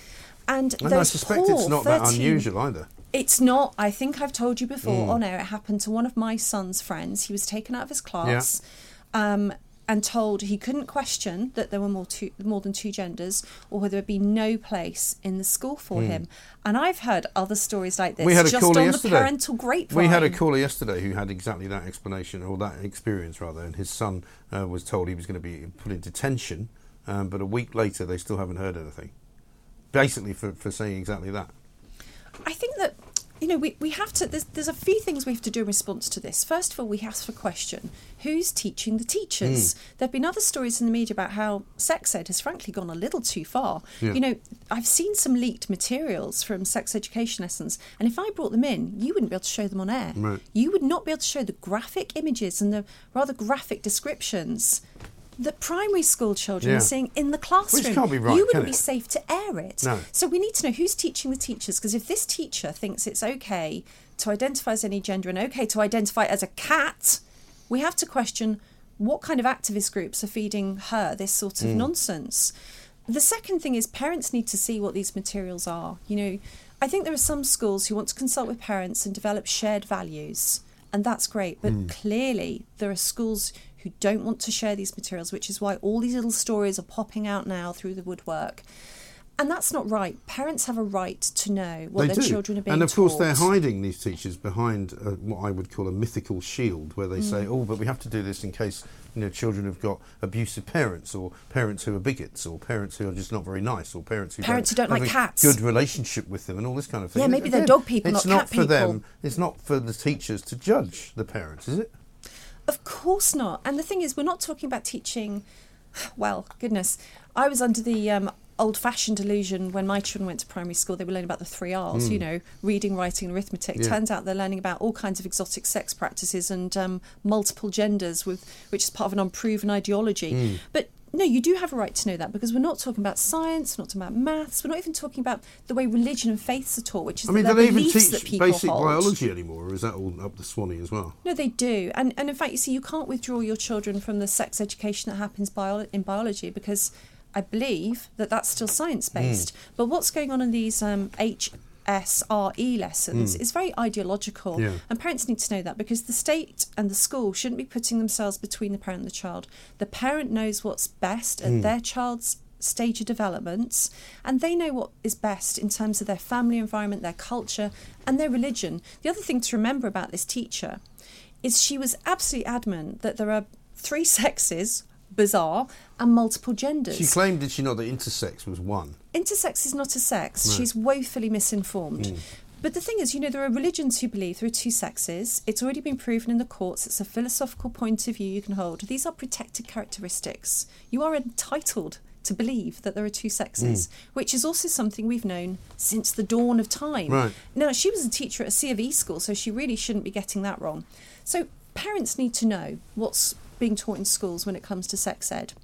The other thing is, I think it's time for the adults to get back in the room. Yeah. Those 13 year old girls did a really good job of defending They themselves. They actually were very logical. I was actually encouraged when I listened to Yeah. it, right? I, f- I thought I finished it and I thought, this is great. This shows that children are actually sensible and possibly more sensible than the teachers that we currently have Yeah. because the, the logic they were using was entirely clear. Um, their reasoning was brilliant, you know, and their justification was also good. And when they were accused of being homophobic, they answered that as well and said, no, not at all. This has got nothing to do with uh, gay people or lesbian people. We've got no problem with that. Those were their words. They had no problem Mm. with that. Perfectly tolerant, perfectly sensible, perfectly willing to learn about other things, but equally willing to say that isn't right. You have to And I think that it's, Yeah. it's great news for, for the next generation, isn't it? It certainly is, and, and I, I found that really encouraging. That despite the um, terrible misinformation, Yeah. somewhat totalitarian teaching, and insults that were held, held at them, they held their own. But it really shouldn't fall to children to have to hold the line for basic No. truths. It's like the story of um, the emperor's new clothes. The courtiers, the townspeople, all pretended the emperor was clothed, wearing magnificent robes, when in fact he was naked. Mm. It took the innocence of a child to say he's naked. naked. Yeah. Well, it shouldn't just fall on children to stand up for truth, which is why, you know, here we are doing it now. You, you've got to stand up for the children who are just trying to defend truth. Mm. So we hear a lot about Be Kind, you know, the Be Kind Brigade. Mm. So there's there's something yeah, to be said for being abusing me on Twitter, the Be Kind Brigade. well, they do do Funny that. enough. But kindness isn't the only virtue. You know, we're at a time where we don't talk much about inner virtues. We talk a lot about identity, how you're presenting Mm. on the outside. But those girls demonstrated honesty and courage, and that's really important. So I think the adults need to get back in the room Mm. as well. That's the other thing. And finally, it's okay to ask questions. What's happened to teaching? Where you were told to basically shut up or Mm. go for re education if you challenge your teacher. It's ridiculous. Also, you know, we are in a world now where there are lots of different ideas, and it's a great opportunity to, to look at those ideas rather than to say these are the only ideas you can have. Mm. You can't have any other ideas. That would be absolutely utterly ridiculous, wouldn't it? Well, of course. How are you going to learn otherwise? Mm. It's it's the model for scientific inquiry, for philosophical inquiry. Um, she was shutting them down because she couldn't really handle Yeah. The questions. Right. But it's you know this is so pervasive now. We've seen it with Wickes Mm. recently in the news. Yeah. That's made me feel a bit funny about Wickes actually because Yes. I've, I've bought a lot in Wickes over Yeah. the years, and now I feel like I'm going to have to tiptoe in really, really sort of gingerly. Well, you know, I don't believe that male rapists should be in women's prisons, and I and I believe that women Does should that have their own their own playing you- field for sport. does that mean Am I allowed to come in and buy a Yeah, tap? I don't brass tacks, perhaps. Maybe not. But it's ludicrous. Perhaps I have to walk over them on the way yeah, in and out. what a stupid thing to say. You know, why on earth would any businessman of any hue, of any company, have a Hmm. go at the people who are coming in to buy the products? Why would you? I don't know. I mean, I they mu- it's because they feel they're on such a moral high ground. It's like the teacher with the pupil. She's so sure Yeah. that her position is right that it doesn't matter what she says to other people. I think it's going to backfire really badly for Wickes. Mm. I've got like a new name did- for Wickes. It rhymes with Wickes, but it doesn't start with W. Huh? Oh, you've got me speechless for once, Mr. There you Graham. are. Now, listen, I've just got to break this news again. Andrew Tate has been charged with rape, human trafficking, and forming organised crime groups to ex- sexually exploit women. This is in Romania. Romanian prosecutors have sent the controversial influencer and his brother Tristan, plus two other suspects, to trial uh, on these charges. So we'll bring you more uh, on that as we come. Let's talk about um, self censoring. Mm. Because you mentioned that this week as well, didn't you? Yeah, I wrote an article for Spiked Mm. about the rise of the self censoring liberal. Mm. So, Elizabeth Gilbert, who is the author of Eat, Pray, Love, did a an emotional mea culpa style video on all her social media to say that her newly announced book, The Snow Forest, was going to be withdrawn Mm. because it's set in Russia. And she says that she had an outpouring of negative emotion from Ukrainians who were expressing their, their hurt and their Mm. anger that she'd set a book in Russia. And so she's withdrawn it indefinitely. I mean, what actually happened was hundreds of people left negative reviews on Goodreads, and any author knows Goodreads is important. You want good reviews, not Mm. bad reviews. So while she's saying that she is trying to be sensitive to Ukrainians, I couldn't help feeling that she might instead be pandering to the sensibilities Mm. of Western liberals and her own bottom Yeah. line. Because it doesn't make any sense to say to support Ukrainians who are fighting for their freedom. I'm going to cancel my own freedom to Yeah. publish a book. You know, and also if you t- if we take this all the way through to its illogical end, are we not allowed books set in Russia at all? Yeah, why not? What about Dostoevsky Right. or, or Chekhov? Solzhenitsyn. Solzhenitsyn's The Gulag Archipelago. Is is that still allowed? Right. You know, it doesn't make any sense Mm. at all. And somebody who was also criticised for a book about Russia, uh, George Orwell. Yeah. His book Animal Farm was roundly criticised for being critical of Stalin and Mm. Russia because they were our, our allies at the time. He wrote an alternative preface to that book in which he said that we really need to be aware of this renegade liberal Mm. while totalitarian regimes will ban books, we don't need the regime to do it. We don't even need pressure groups to do it. Liberals in our countries now are banning their own books. It makes no sense if you believe in freedom, and books themselves should be should be the bastion of liberty. It's where ideas should live, not not be killed off. Mm. He said liberals fear liberty, intellectuals do the dirt on the intellect. And you know, we're at a stage now where limp-wristed authors won't write books and weak-kneed publishers won't Right. publish them. And I think Elizabeth Gilbert needs to grow a backbone. Yes, because the next thing will be not only can you not write a book based in Russia, you can't write a book that mentions several things that people don't like the sound of. Well, I mean, look about the sen- look at the sensitivity readers. We were Mm. talking about Roald Dahl a couple of months Yeah. ago. all mentions of fat kids were removed from his books, which, you know, hasn't resulted in the reduced body mass index of a single child. Um, there are warnings in the front mm. of Nancy Mitford's uh, new edition, um, in, in um, PG Wodehouse. Yeah. Andrew Lloyd Webber was saying in the news this week that he wanted to set a musical in another country, and he was told he can't set a musical yeah. in another country because it's cultural appropriation. He, I was amazed that he would have gone along with that because if I'd been him, I would just gone, "Well, I'm doing it anyway." Yeah, we need to reverse the trend yeah. of this this long, slow march of mm. the sensitivity readers. Mm. Because literature shouldn't be seen as something dangerous, but um, a place to explore ideas. Lionel Shriver warned of this a few years ago. Actually, mm. she she said that if we give in to this idea of cultural appropriation and sensitivity reading, that fiction would become homogenous, timid, and dreary. And I think we're there. Yeah. I think we're there. You know, people aren't even brave enough to put the book out in the first place. That's ridiculous. Before they get the criticism. Mm. I know. Bonkers. Mad. Great to see you, Laura. Thank you very much indeed. Laura Dodsworth will be back next week, of course. Uh, many matters arising from that. Uh, we shall talk about all of them as well coming up. Uh, we've got many more things to do. Coming up in the next hour, uh, James Sunderland MP is going to be here. We're going to speak to a retired submarine captain, Ryan Ramsey, about that terrible situation in the North Atlantic. And Russell Quirk will tell us why you're going to be paying about seven grand more for your mortgage this year, thanks to the Bank of England. This is Talk TV. On your mobile, on your wavelength, Talk Radio and Talk TV and welcome back to the Independent Republic of Mike Graham, where it is now actually not the morning anymore, it's the afternoon. It's six minutes past midday. It's been such a busy morning. We've had all manner of stories breaking while we've been on the air. Uh, we'll bring them all to you, of course, as they continue to happen. George Osborne giving evidence to the COVID inquiry, Andrew Tate uh, having just been charged with rape, human trafficking, and forming an organised crime group to sexually exploit women. Uh, we've got a Briton lost on a submarine in the, the North Atlantic, uh, a man by the name of Hamish Harding, a British billionaire, uh, along with five, four other people uh, who are missing currently uh, somewhere in the North Atlantic allegedly near uh, the Titanic and the wreck of the Titanic, which is around about um, 3,000 metres below the surface uh, of the sea itself. So uh, we're going to be speaking in a moment to Ryan Ramsey, a retired submarine captain. We'll also be talking in this hour to Dr. Karol Sikora about NHS delays causing 100,000 cancer patients to actually deteriorate very, very sadly. Uh, and also we'll be talking as well uh, to Russell Quirk, uh, a property expert, about what's going on in the housing market because we're already being told um, that mortgages could be rising by as much as six to eight thousand pounds a year for people uh, who have got fixed rate mortgages now, which are going to have to be um, redeployed. Also, very possibly, Michael Gove said that 25 year fixed rate mortgages could help to solve Britain's borrowing crisis. So, would you want to be locked in for 25 years? Also, of course, we're talking as well about the cost of living crisis, about why people just can't afford to do the things that they want to do. But should the government actually be expected to bail them out? That is an awfully big question that we've got for everybody as well. 0344 499 1000 is the number. Let's talk to retired submarine captain Ryan Ramsey. Uh, Ryan, a very good afternoon to you. Thanks for joining us. Good afternoon. Thanks for having me on. Um, very, very unusual this story, isn't it? I mean, the Titanic seems to attract an awful lot of, um, you know, curiosity seekers, I suppose, if you want. James Cameron, um, the director of the movie, uh, sent a submarine down, I think, an unmanned one, some years ago, and there was another project, I think, on the go around about the same time. Um, looking at this vessel on on the surface of the water before it went in, it doesn't look particularly.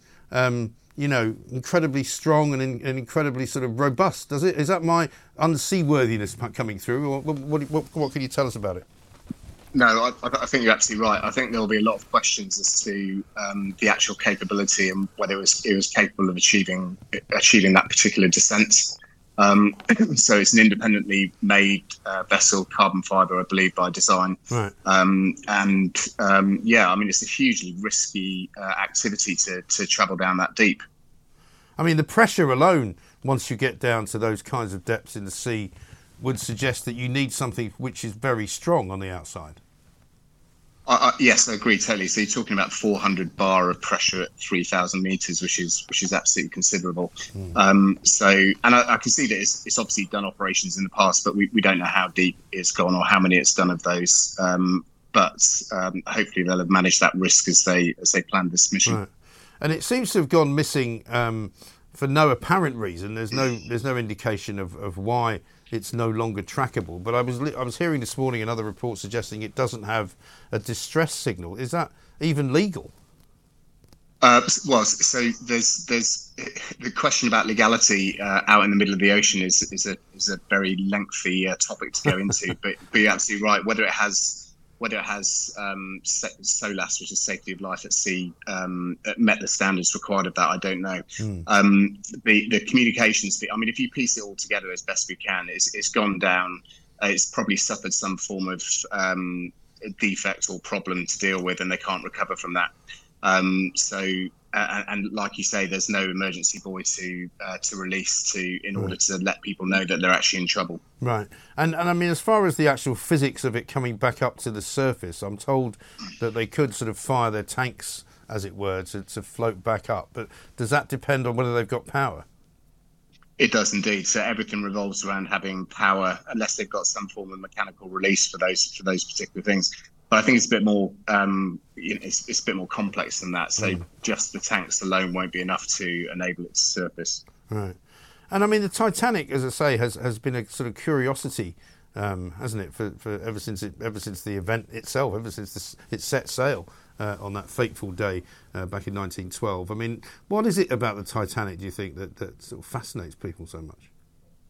Yeah, it's, it's, a really good question, and I think um, it's romantic. Um, it's a very, very well-known story of tragedy, and, and people do become fascinated with it. Um, the the fact that adventurers try all kinds of things. So the ones that go to space with um, Elon Musk or with um, Jeff Bezos, they're yeah. exploring the boundaries of what what humans do, and I think this is another example of that, which in this case has tragically mm. gone wrong. Yeah, I mean, although it's a slightly more kind of, I suppose, self-indulgent one. This isn't it? Because this is a bit of kind of very expensive tourism. That if you can afford a quarter of a million quid to go into a very small box to go down and have a look at the Titanic, I mean, I'm not sure. I mean, you'd have to have an awful lot of money to want to spend that kind of money on doing something like that. But I'm not sure what they would have seen if they would have managed to make it down to the ocean floor.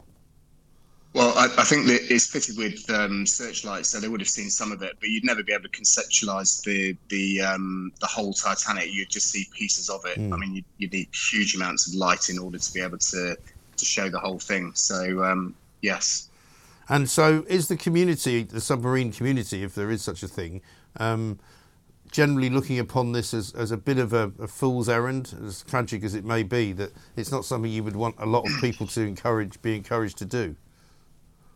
Yeah, so I think there's two ways of looking at this. So the submarine community um, around the world, whenever there's a rescue for, for submariners and submarines, they pull together and, and use uh, rescue systems that are universal ac- across the um, across the world. Mm. Uh, however, in this particular case, like you say, it's, it's consumer um, or, or, tourism, um, and it's a submersible, and the submarine service can't really help in those those particular areas. There's, there's not a lot we can do to, mm. to, to, support them in this particular case. No, quite. I, I, rather than describing it as a fool's errand, I think a, a, a mission that's gone wrong, yeah. a um, tourism that's gone wrong, and and um, yeah, my, my thoughts are with the families. Of course.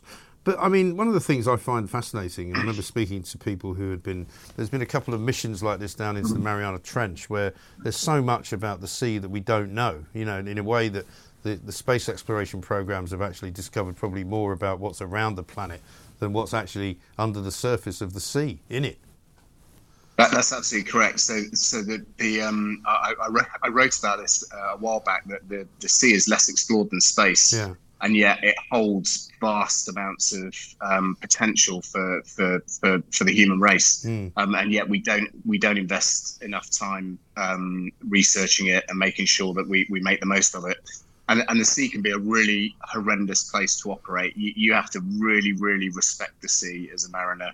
It controls you. You don't control it. You just get to operate in its environment. Yeah. Oh, absolutely terrifying. I mean, I remember my parents once came to see me when I lived in New York. They came to see me on a QE2, um, and they had a storm on the way, and they were like, they said, "I've never been more frightened in in our lives." You know, sort of fifty foot waves, this huge ship just going up and down like this, crashing down. And I've done a bit of sailing in my time, just just relatively sort of you know recreational sailing, but you know the sea can just turn like like on a yeah. sixpence. It suddenly goes from you know sunbathing on the deck to, to sort of holding on for dear life because a squall's come over and a tiny little cloud has caused you to, to almost hit the rocks. It's it's terrifying. It, it really is, and, and operating under the sea, uh, as I've done for, for, for a great proportion of my life, um, is, is the same there. That things change instantaneously the characteristics of the ocean that you're traveling through or operating within can change mm. really, really quickly. And so, you, so full respect has to be had for the sea, and you have to operate in it safely. Yeah. So, could there have been something undersea, like an undersea current that changed, that could have had an influence on what happened here? Um, potentially, but I think at that depth you don't see too much current activity. I, I, suspect that it's been a mechanical or electrical failure of some kind that has led to complete loss of uh, electrics or a potential break in the pressure hull itself, which would have resulted right. in implosion. So, right, and I mean, as much as it doesn't sound as though there's much that we can look forward to here, is there is there any kind of hope hopeful sign that, that you would look forward to see, to see that they're still actually you know alive? So I think I think the only thing would be some form of communications, and we haven't had that. And, mm. and the reality is, everybody's talking about the oxygen's reducing, or they've only got 48 hours yeah. left. The reality is that carbon dioxide is the uh, thing that will that that that ends this totally because they can't get rid of the carbon dioxide as quickly as as as they might need to, and, right. and that takes takes human life. And if they have managed to re- reach the surface, but nobody can find them on the surface, what could they do then? I mean, would that would would they be at least safe if they were on the surface?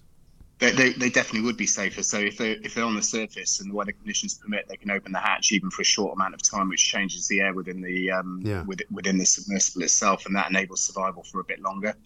Um, but then you're still into the potential of you know you're trying to spot a needle in a haystack mm. to try and find this thing. Yeah. Um, and um, yeah, if if they're on the surface, they will be found eventually. But um, in my heart of hearts, I don't think that's the case. Yeah, well, we'll keep our fingers crossed as best we can do. Ryan, appreciate your time. Thank you very much indeed. Ryan Ramsey, retired submarine captain, there with a fascinating look into what is in the sea, what is at the depths of the sea, what is at the bottom of the sea. Nobody really knows. It's an extraordinary world, the undersea world in this country and in this world, because we just don't know what's there. Let's have a quick word with Trevor, who's up in Edinburgh. Hi, Trevor.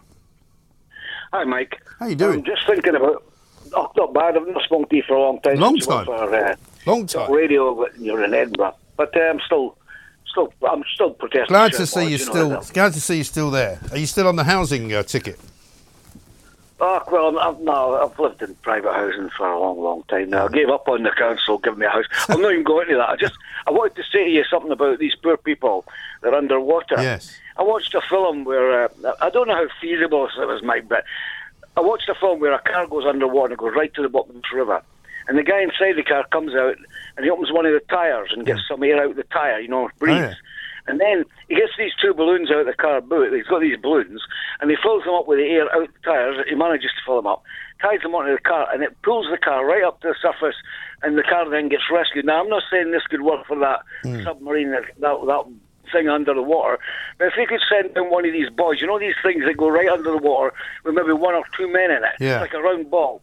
It's on a chain, it's attached to a ship. If they get a ship over that location, get right over it, maybe there's something like a hook or a chain they could attach to the ball, to the sphere, and maybe, maybe, I don't know if this is feasible either, maybe they could hook it some way onto that sub if it's mm. lying on the bottom of the water, unable to move, yeah. and then haul the thing up, like pulling a fish out of the water that might work. I mean, the thing is, Mike, why I'm saying this is in this desperate situation, surely it's worth trying anything it is. that could possibly save these people's lives. And if we, you or I, were one of them, God forbid, mm. you know, it must be terrifying for the people down there, wondering how the hell, because they can't even open the hatch and swim out 4,000 metres under the water. Yeah. I mean, that's a hell of a distance. And apart from anything else, you probably get the bends coming up. Absolutely. So quick. But know? this is the problem. I think it's so far down that they can't get anything long enough down there. That's the other problem that they haven't got anything that is really that that lengthy that they could even reach it with, and, and they don't even know if it's there anyway. So at the moment, the biggest problem is they don't know where it is. Final point, Mike. Yeah. Final point, mate. In future, if anybody else goes to see that Titanic ship in one of these types of boats, these boats should be made in such a way that they have a line attached to them so that something's on the surface with a line attached mm. to the hmm. boat. If it gets any difficulty, the ship above can haul it in using a wire like you would haul in a fish. Yeah. So that in future nobody else can be put at that risk. I mean, it's very unfortunate It's always with hindsight people learn, my friend. It is absolutely right. You've got to learn from hindsight. Trevor, good to talk to you. Thanks very much indeed. Uh, we've got more coming up. We've got Karol Sikora very shortly. James Sunderland MP is with us as well, plus Russell Quirk uh, on the mortgage nightmare for people. Uh, this is Talk TV. The Independent Republic of Mike Graham on Talk Radio. Let's talk to James Sunderland MP uh, on uh, what can only be um, a very busy week uh, if you're a Conservative MP. James, a very good afternoon to you. Hi, Mike, and a very busy week it is as well. Yeah, absolutely right. A um, couple of questions for you. I understand you voted along with the committee yesterday to um, uh, to pass the report uh, into the uh, annals of history. Um, obviously, then believing that, that Boris Johnson did um, deliberately mislead Parliament. Um, he's now calling for a truce with Rishi Sunak, apparently, um, after what happened yesterday. I mean, it's not a very what you might call great day for the Tories, is it? Well, I'm not sure what you mean by a truce. Um, clearly, I'm not uh, exposed to that particular um, story. Well, it's not what um, I mean. Sure. It's, it's, what he means by a truce. I don't know what he means by a truce either. But I mean, he's basically saying he doesn't want to have a war with Rishi Sunak, which he did want to have a few days ago. Well, I mean, it's interesting because I wouldn't have used the word truce. I mean, there's no need for a truce because ultimately we had a vote last night. It was a free vote. It was a vote of conscience. Uh, it wasn't whipped, quite rightly so. And um, and MPs voted individually on what they felt. Yes, and not very many voted against the ruling of the committee, suggesting that Boris Johnson doesn't have an awful lot of support in the parliamentary party. Well, I think there's two points to note there. Firstly, he did make it clear um, over the weekend that he didn't want people to vote against the report. Um, and of course, only seven did, um, which would indicate that the support isn't there. But, um, but, but, but, but of course, the figures are pretty overwhelming. I mean, 350 plus voted in support of the privilege motion and uh, seven against. So I think it was a case of, um, you know, a slam dunk. Sure. And did you think that at the time when Boris said the things that he is now said to have misled the Commons about, that he knew he was misleading the Commons? Well, that's what the uh, conclusion was for the Privilege Committee. I mean, I, I have no option but to accept that finding. It was a select committee. It was formed in good faith. They've had lots of legal advice. They've poured over this for months and months and months. And it's quite unprecedented, A, for a report to be had on a select committee report. And it's also quite unprecedented, in my view, for MPs to vote against it. So I think ultimately I felt obliged last night to vote in support of that report because I'm a respecter of parliamentary authorities and a man of integrity. And I think that we have to see the writing on the wall and accept the findings of that committee. But surely, if you're a man of integrity and the Tory party is a party of integrity, as Rishi Sunak says that it is, if your former Prime Minister and your former leader has been found guilty of deliberately misleading the Commons, leading to him being um, banned from it for 90 days and leading for him to be uh, having his pass rescinded, is there not grounds then to suspend him or, or sack him from the party? Well, I mean, I think there are those that would argue that the sanction yesterday was too heavy. I mean, certainly when I first saw it, uh, I thought, wow, 90 days and the loss of his pass is pretty significant. Um, and, and, actually, uh, I, I, was minded originally to, to, to abstain, but uh, it's clear the mood has changed across Parliament. For those that were at the debate last night, it was absolutely clear cut. Um, the vast majority, if not all of those that were there last night, voted in support of the motion. Um, and, and in many ways, it is time to move on. And Rishi Sunak decided not to be there for the vote. Um, there are some who say he could have come and sort of buried Boris Johnson once and for all if he had voted as you did uh, in favour of the committee report, but he chose not to do that. Was that a mistake?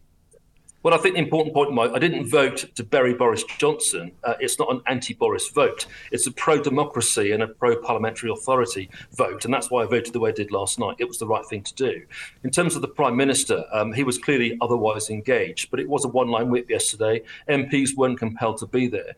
But to address your point specifically, um, I think Richard Sunak did, did, the right thing. Um, the last time we had a whipped vote on a matter of conscience was the Owen Paterson vote, and it caused an absolute riot. So entirely right yesterday for it not to be a whipped vote. It was an individual matter as far as how we voted as individuals, and, I think the right outcome was achieved. Mm. Yeah, I mean, you might call the Owen Paterson um, vote the beginning of the end for Boris Johnson, right? Well, look, I mean, if I'm being very candid with you, and I try to be candid, um, you know, I was loyal to Boris right until the end. Charismatic individual, very colourful character. I love working for him. But there were a number of errors of judgment which coloured his time at number 10. And uh, I, I, think ultimately, um, you know, when you look at the totality of the Barnard Castle issue, when you look at Dominic Cummings, Owen Paterson, Chris Pincher, Partygate, um, you know, it's left MPs like me in a very difficult situation. And if you believe in parliamentary authority, if you believe in integrity, then I think the vote last night was, was the right thing for many of my colleagues to do. A lot of our listeners and viewers have said to us over the course of the last few days, even before Monday came around at the weekend, that you know, surely enough is enough. There are many, many more important issues to talk about. Net zero uh, in the Sun poll this morning showing that people uh, are not happy about the way that MPs treat them. They don't think MPs understand their cost of living concerns. They don't think they understand uh, the net fact that they don't want net zero. They don't want to pay for net zero. Um, you know, they, they've had enough basically of, of this green crusade. Um, cost of living crises, mortgage payments going up. There's surely a lot more important things to talk about. Yeah, I totally agree. And actually, uh, going back to the report last night, I mean, that has been a huge distraction for all of my colleagues. And uh, my inbox has been full for three and a half years on matters pertaining to Boris Johnson. Um, and, and, the other unfortunate events over the course of the pandemic. I think that what we have to be doing now as a government is, is focusing on the issues that really matter, and that's what we're doing.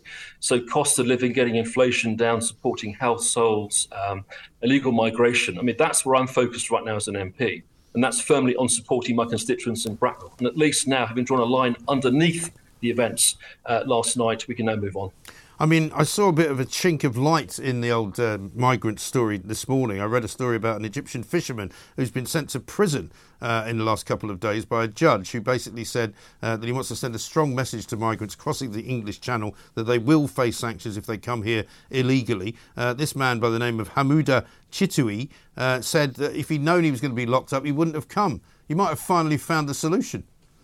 Look, I mean, this is a very sensitive issue, but I'm clear on my views on this. Uh, UK has been a soft touch uh, for uh, migrants for too long. And um, if you look at where we are now post Brexit, the unique situation the UK is in is that we've actually got the ability now post Brexit to uh, pass laws through the chamber that make us sovereign again. We're doing that. And actually, we are now going to be in a position to sort this issue out.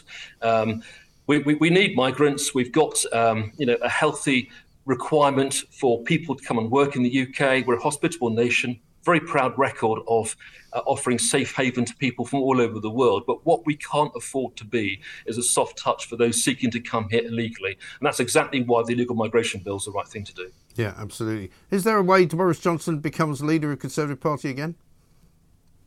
Well, I mean, I don't think so personally. Um, I, I, think Boris is a fantastic, colourful character, but uh, his copybook may well have been blotted um, by, by the events over Partygate and, and, other issues that I referred to.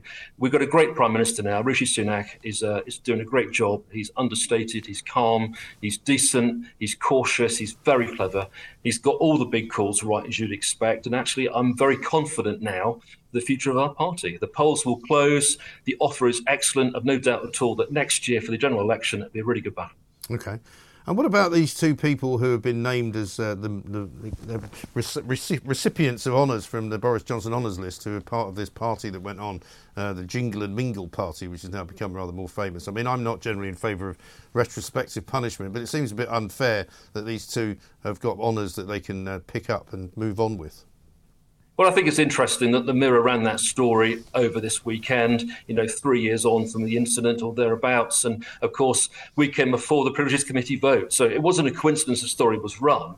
But I think, like most of us rational people, it leaves a bit of a nasty taste in the throat. Mm. I think that honours and awards should be given to people that thoroughly deserve them. I spent a long time presiding over honours and award systems when I was in the MOD, for example, uh, and ultimately, I think people have a right to feel slightly aggrieved by. Mm. But uh, but but by the same token, the former Prime Minister Boris Johnson and Liz Truss are entirely in their gift through parliamentary protocol to put that list in that's a gift. That's a gift that sits with them, and I think we need to support that. But but hopefully we all use our judgment in getting it right.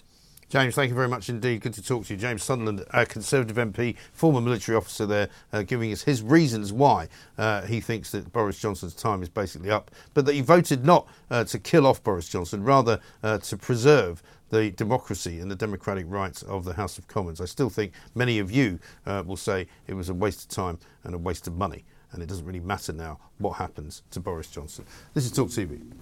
Nationwide, by your side, Talk Radio and Talk TV. Across the UK, online and on DAB. The Independent Republic of Mike Graham on Talk Radio. If you enjoyed that, be sure to catch the whole show 10 to 1 Monday to Friday on Talk Radio via DAB, online, or via the Talk Radio app.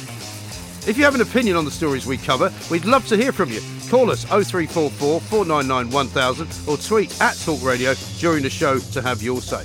The Independent Republic of Mike Graham on Talk Radio.